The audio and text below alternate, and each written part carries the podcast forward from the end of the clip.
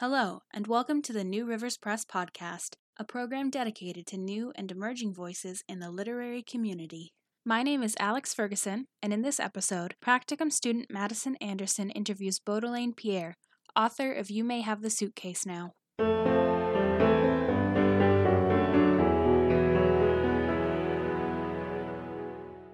Hi, Madisen. Hello. How are you? I'm great. How are you? I'm good, thank you. And excited. Yes, I am as well. So I just wanted to thank you so much for taking the time to talk with us today. I'm looking forward to hearing your responses to these questions I have, and I'm sure your readers will appreciate the insight as well. yeah, thank you. No, I really appreciate that we're having this conversation, especially you've worked on the manuscripts and it's good to hear your voice. I Figured we could just start with a reading of the piece that you've chosen. Oh, I'd like to start with that. okay. So let me try. In general, I am not a good reader, but it can be a good way to start. I'll read a piece called Restavek from the section Ordinary Earthquakes.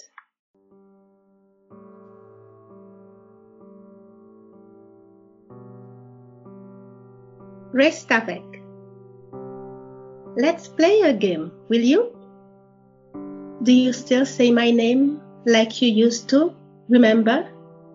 You stand straight up early in the morning in the corner of Kafuika. You raise yourself up, you on your toes, heels upright. You a statue of yourself, suddenly tall and fighting as hell. You are about to open yourself up. The passerby would not know what's boiling. At the early dawn, I would go and sit with the Machan Cafe chauffé d'Ife after sweeping and mopping and leaving all the house's jars loud of water. But it's never enough to sweep, mop, and bring the water home. So you open yourself up every morning straight and tall in the corner of Kafuika. You contract your chest, lunge forward, your hands you pull behind, and your back too, and your fists that squeeze the morning air very tight for the other passerby, one more going mad. Did you wake up the day after, distraught? Did you walk towards the corner of Kafuika at the dawn and shake the entire neighborhood and yell and scream, Tififi, vinim paleo?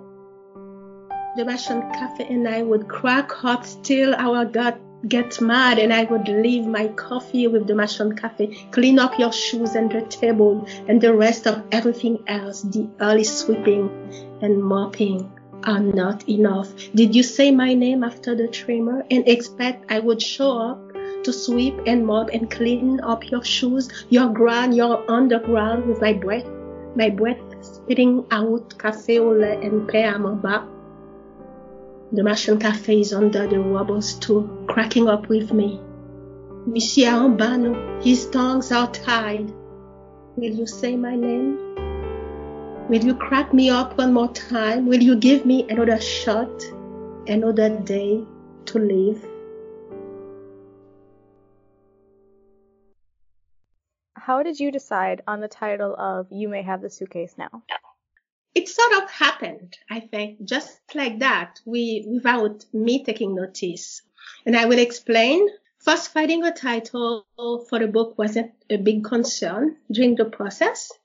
It wasn't a preoccupation at all from the beginning and throughout. And I don't remember that at a certain time over the course of the writing that I said to myself, okay, this is going to be this or that, or this is going to be the title. But I do remember that as I was wrapping up with the manuscript, I realized that what each essay is doing is passing on the suitcase, the stories or the burden or whatever thing we're dealing with right now. So it's passing them on from one hand to another, from one memory to another, from one person to another. So you may have the suitcase now for me is a space of connection, of openness from the writer to, to the readers, from the readers to myself, to continue this ongoing journey, to continue building and sharing stories together, stories, all kind of stories, whether we're talking about weather or earthquakes or, or TPS, the things that, that build us every day. And I know some writers do begin with a, with a title before writing a book or a, a, manuscript. And for instance, for my next project, I have the title before having the, the whole thing, but this is another project. But in this case, for you may have the suitcase now, it sort of happened and it sort, sort of came up to me like a gift, unexpected. What are you hoping readers take away from your writing? Well, let's say that I, I am open to surprises and I, I don't really know if there should be a takeaway. But at the same time, I hope that my readers expand the stories that are in the book, that uh, they open them or they construct them and turn them into new things. Because these stories that I share in You May Have the Suitcase Now, they are my truth my stories of living in the United States after the 2010 earthquake in Haiti. And it is, it is also the stories of people and communities I am part of, people I journeyed with and continue to journey with. But there are also stories that are partial, that tell one part of the story. So if I were to hope for one thing, it would be for the reader to never stop telling stories. and, and we all tell stories and we, we tell them in different ways regarding our interests, our abilities. And for me, it's, it's for the reader to, to see something and to go and continue building whatever they were building before. And after that, maybe to let those stories go and so we can all build together. You May Have the Suitcase Now is obviously a collection of stories that you've experienced throughout your life. How long did it take you to write You May Have the Suitcase Now? Maybe three years or, or maybe more. Writing the book was like, for me, an act of recomposition, recomposing myself, looking at myself again, and it was like a dialogue with myself. In particular, after deciding to live here following the earthquake in Haiti, and with all the good and all the downside parts of living here, I had questions like what the heck I'm doing here or should I continue living here? The feeling of not being okay, of not being at home and, and feeling that I wasn't really accomplishing uh, my dreams here. And, and yeah, so those are questions I had all the time. Should I continue living here? Should I build this thing, whatever I was building with my kids here? So these are very serious questions that came up a lot for me during my first five or six years of living here. And this manuscript is, is a space for me, or it was a space for me during those three, four, four years to address them. And uh, so it took time for me to address these questions and to provide answers to these questions. And this writing, they are not here to say that I have found answers to them or there are some kind of resolutions, but maybe simply to acknowledge these questions and to say, okay, well, it's okay to be troubled and to be unsettled by by things, by by the course of some events. And so it was during those moments of questioning myself and, and trying to find answers and not necessarily finding answers and resolutions that I wrote one of these stories. Was there anything that you remember removing from the text or adding in that really stood out throughout your life? Yeah, I I did a lot of cut and paste. And yeah, in particular, I, I remember I removed specific stories of personal violence and, and abuses because when I thought of these stories from the beginning, the idea of sharing those stories was part of the process of, of writing these specific stories. But as I was diving into writing the book, I realized that this isn't what was supposed to happen. And because often it happens that, that we write books to, to tell our truth once and for all or to tell a part of, of, of, of, our stories or to tell what happened and, and to settle some accounts. And then as the stories developed, I realized, well, this isn't what the story is about. And, and, and I need to leave many things open, certain things untold, unresolved, because this is the reality of our lives that we live in an open field, that we are an open field, and that uh, it was like letting myself be written and and it happens that some of the ideas that I wanted to put in a story, they weren't any important enough to keep. So it was like the stories were writing themselves through me and without me really having a say in what to write or what to let go or not. Out of the pieces that you kept in You May Have the Suitcase Now, what was the hardest or most meaningful section to write for you? Well, I'd like to say every uh, story was meaningful, but I think one, one that was really very interesting in part because I still think this section is unwritten still. It's the last section that I call the trial. And so my attempt at writing this section was like to, to acknowledge the voices and stories of ourselves as belonging and journeying in multiple places in ways that for instance, that remove myself like as a protagonist of, of my own story, as a protagonist of a, an event I am part of, but to see it from different perspectives.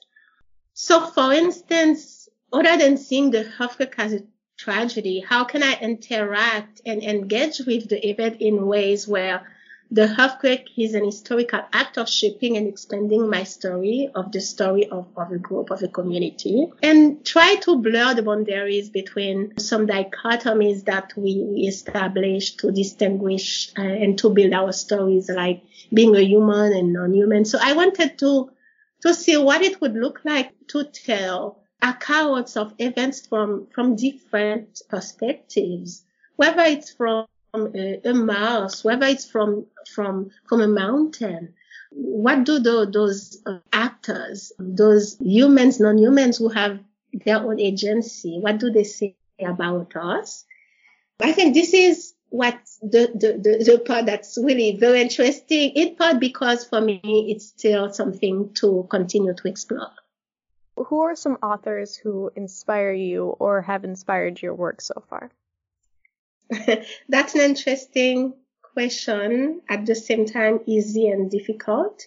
Easy because I, I read everything and everyone, people that are part of a certain canon, as well as others who are not listed in any canon. And I read from every field, from philosophy to anthropology to everything, every like um, essays and novels and everything's literature. And I read most of all in French and quite often also in English, but I'm more comfortable reading in French. So the last book I read, for instance, that, that I reread is La Traversée de la Mangrove by Maryse Condé. She's a francophone writer from um, Guadeloupe. And, and Gigi Dominique, um, who wrote Mémoire d'une amnésique. And, and I'm currently reading the English translation of Nan Dòmi written um, by Mimerose Beaubrun, an Haitian writer and singer. So I read everywhere from different places, and, and I read also Phillip Lopate, an American writer here, and short essays and poems by June Jordan, Claudia Rankine, or Albert Goldbarth. So those are people that I read, but um, the, the, the part of the question that is challenging for me too is that what inspires my, my current writing, it's, it's my, my own personal struggles and journey. So those are the things that I bring in my writing. And those are the things that, that inspire me to write and to see how my story is shaping and who and what are shaping, what things are shaping my story. Let's say I, I have to go to downtown Minneapolis, for instance, to renew an immigration document, or let's say I live as an undocumented person or or as someone to be deported, or, or let's say um, it's beautiful today. So those are the things that feed my writing, and I read because I like to be part of a community of the writers and because it's being invited to another world to read a piece of writing. So I like that part of it. but most of the time, what inspires me is whatever comes in my daily life. And I also want to mention that for the last few years, I've also journeyed with people who've, uh, who are not necessarily writers, but who inspire me every day because of how they are present in my life. So all of this contributes to, to my writing journey. Well, that's all the questions that I have for you. So thank you again for talking with us. It was so nice hearing you and speak with you about this piece that obviously means a lot to you and will be a great addition to anyone's reading collection. Thank you, Madisen. I appreciate the conversation. New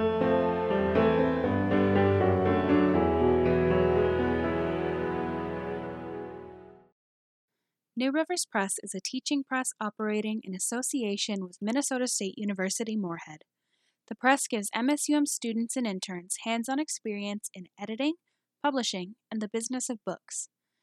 Since 2003, every New Rivers Press title has been edited and designed by MSUM students under the supervision of New Rivers Press staff.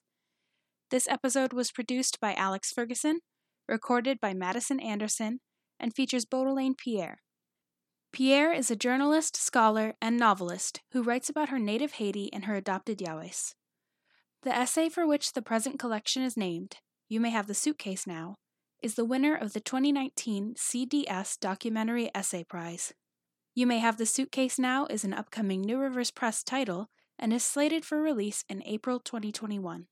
It will be available for purchase through SPD Books. To stay up to date with the podcast, you can follow us on Facebook, Twitter, and Instagram at NRP Podcast.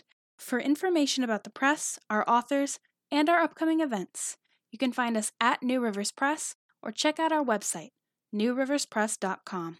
Thanks for listening.